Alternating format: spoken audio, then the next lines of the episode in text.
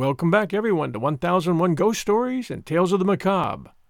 Today's story The Boarded Window by Ambrose Bierce. The Boarded Window is one of the best regarded of Bierce's stories. It's a story about a frontiersman named Murlock and the death of his wife, or the secret to why the only window in Murlock's cabin is boarded. The story is told by an unknown narrator who originally heard the story from his grandfather. The full title of the story is The Boarded Window An Incident in the Life of an Ohio Pioneer. And now our story. In 1830, only a few miles away from what is now the great city of Cincinnati, lay an immense and almost unbroken forest. The whole region was sparsely settled by people of the frontier, restless souls who no sooner had hewn fairly habitable homes out of the wilderness and attained to that degree of prosperity which today we should call indigence. Then, impelled by some mysterious impulse of their nature, they abandoned all and pushed further westward, to encounter new perils and privations in the effort to regain the meager comforts which they had voluntarily renounced. Many of them had already forsaken that region for the remoter settlements, but among those remaining was one who had been of those first arriving. He lived alone in a house of logs surrounded on all sides by the great forest, of whose gloom and silence he seemed a part, for no one had ever known him to smile or speak a needless word. His simple wants were supplied by the sale or barter of skins of wild animals in the river town. For not a thing did he grow upon the land which, if needful, he might have claimed by right of undisturbed possession. There were evidences of improvement. A few acres of ground immediately about the house had once been cleared of its trees, the decayed stumps of which were half concealed by the new growth that had been suffered to repair the ravage wrought by the axe. Apparently, the man's zeal for agriculture had burned with a failing flame, expiring in penitential ashes. The little log house, with its chimney of sticks, its roof of warping clapboards, weighted with traversing poles, and its chinking of clay, had a single door and, directly opposite, a window. The latter, however, was boarded up. Nobody could remember a time when it was not, and none knew why it was so closed certainly not because of the occupant's dislike of light and air, for on those rare occasions when a hunter had passed that lonely spot, the recluse had commonly been seen sunning himself on his doorstep, if heaven had provided sunshine for his need. I fancy there are few persons living today who ever knew the secret of that window, but I am one, as you shall see. The man's name was said to be Murlock. He was apparently seventy years old, actually about fifty. Something besides years had had a hand in his aging. His hair and long, full beard were white, his gray, lustreless eyes sunken, his face singularly seamed with wrinkles which appeared to belong to two intersecting systems. In figure he was tall and spare, with a stoop of the shoulders, a burden bearer. I never saw him. These particulars I learned from my grandfather, from whom also I got the man's story when I was a lad. He had known him when living near by in that early day. One day Murlock was found in his cabin, dead.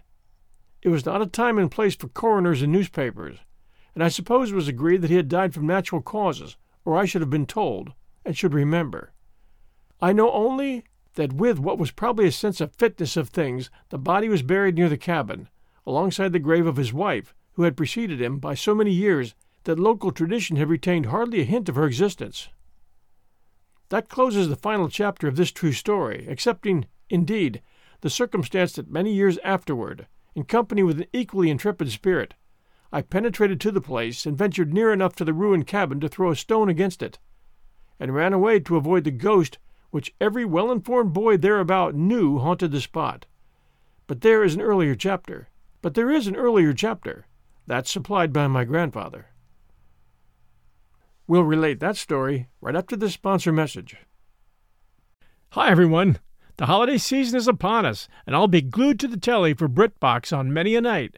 I've already shared with you the fact that I keep up with Father Brown and Poirot at BritBox. I also check out their new stuff, like the new series Archie, which tells the story of Archie Leach, otherwise known to millions of filmgoers as Cary Grant. This story comes from his daughter Jennifer Grant and ex wife Dyan Cannon. It's a series. The performance of Jason Isaacs, who plays Cary Grant, is top notch. I highly recommend it. You can only find it on my favorite TV, BritBox. Sign up to BritBox today to stream Archie and other fan favorites today from any device. I have a special limited time offer for my U.S. and Canadian listeners. Get 50% off your first month when you sign up for a monthly plan, but only if you go to BritBox.com and use my promo code 1001 Stories at checkout. Don't wait. Get 50% off your first month. Just use promo code 1001 Stories at BritBox.com. Try it. You'll like it. And now the grandfather story. When Murlock built his cabin and began laying sturdily about with his axe to hew out a farm, the rifle, meanwhile, his means of support, he was young, strong, and full of hope. In that eastern country whence he came, he had married, as was the fashion, a young woman in all ways worthy of his honest devotion, who shared the dangers and privations of his lot with a willing spirit and a light heart. There is no known record of her name, of her charms of mind and person tradition is silent, and the doubter is at liberty to entertain his doubt, but God forbid that I should share it. Of their affection and happiness there is abundant assurance in every added day of the man's widowed life. For what but the magnetism of a blessed memory could have chained that venturesome spirit to a lot like that? One day Murlock returned from gunning in a distant part of the forest to find his wife prostrate with fever and delirious. There was no physician within miles, no neighbor, nor was she in a condition to be left to summon help. So he set about the task of nursing her back to health. But at the end of the third day she fell into unconsciousness and so passed away, apparently, with never a gleam of returning reason. From what we know of a nature like his, we may venture to sketch in some of the details of the outline picture drawn by my grandfather. When convinced that she was dead, Murlock had sense enough to remember that the dead must be prepared for burial. In performance of this sacred duty, he blundered now and again, did certain things incorrectly, and others which he did correctly were done over and over. His occasional failures to accomplish some simple and ordinary act filled him with astonishment, like that of a drunken man who wonders at the suspension of familiar natural laws. He was surprised, too, that he did not weep, surprised and a little ashamed.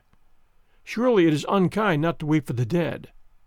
Tomorrow, he said aloud, I shall have to make the coffin and dig the grave, and then I shall miss her when she is no longer in sight. But now she is dead, of course. But it is all right. It must be all right somehow. Things cannot be so bad as they seem. He stood over the body in the fading light, adjusting the hair and putting the finishing touches to the simple toilet, doing all mechanically, with soulless care and still through his consciousness ran an undersense of conviction that all was right, that he should have her again as before, and everything explained. He had had no experience in grief. His capacity had not been enlarged by use. His heart could not contain it all, nor his imagination rightly conceive it. He did not know he was so hard struck, that knowledge would come later and never go. Grief is an artist of powers as various as the instruments upon which he plays his dirges for the dead, evoking from some the sharpest, shrillest notes, from others the low, grave chords that throb recurrent like the slow beating of a distant drum. Some natures it startles, some it stupefies. To one it comes like the stroke of an arrow, stinging all the sensibilities to a keener life. To another, as the blow of a bludgeon, which in crushing benumbs we may conceive Murlock to have been that way affected. For, and here we are upon surer ground than that of conjecture, no sooner had he finished his pious work than, sinking into a chair by the side of the table upon which the body lay, and noting how white the profile showed in the deepening gloom, he laid his arms upon the table's edge and dropped his face into them, tearless yet and unutterably weary. At that moment came in through the open window a long, wailing sound like the cry of a lost child in the far deeps of the darkening woods. But the man did not move.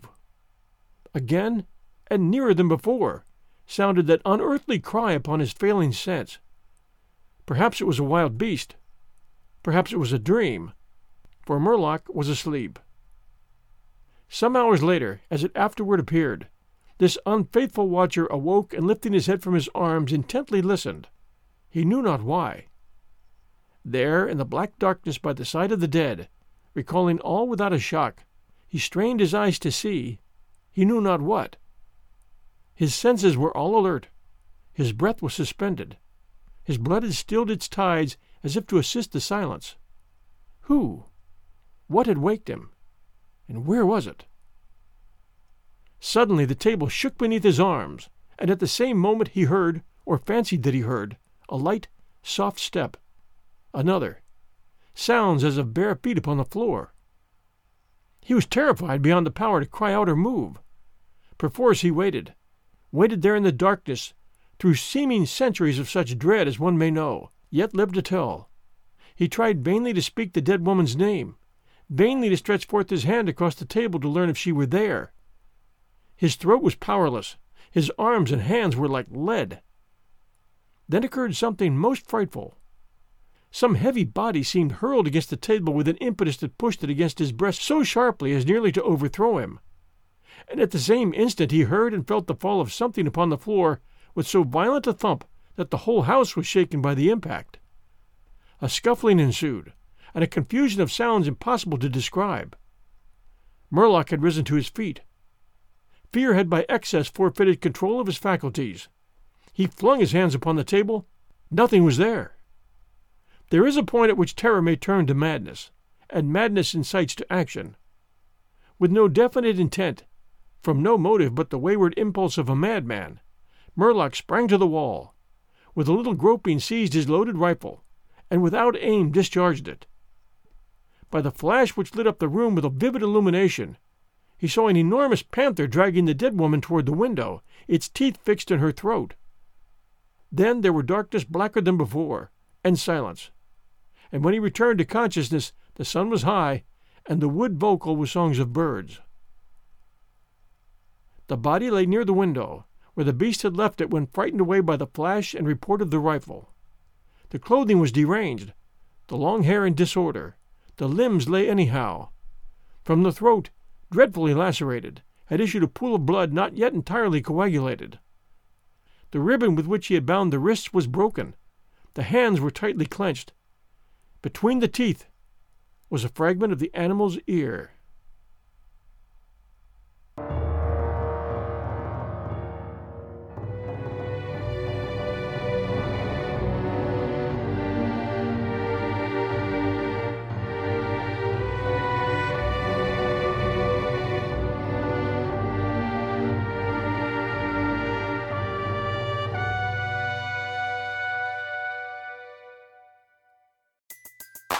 Everybody in your crew identifies as either Big Mac Burger, McNuggets, or McCrispy Sandwich. But you're the filet fish Sandwich all day. That crispy fish, that savory tartar sauce, that melty cheese, that pillowy bun. Yeah, you get it. Every time. And if you love the filet of fish, right now you can catch two of the classics you love for just $6. Limited time only. Price and participation may vary. Cannot be combined with any other offer. Single item at regular price. Ba da ba ba ba.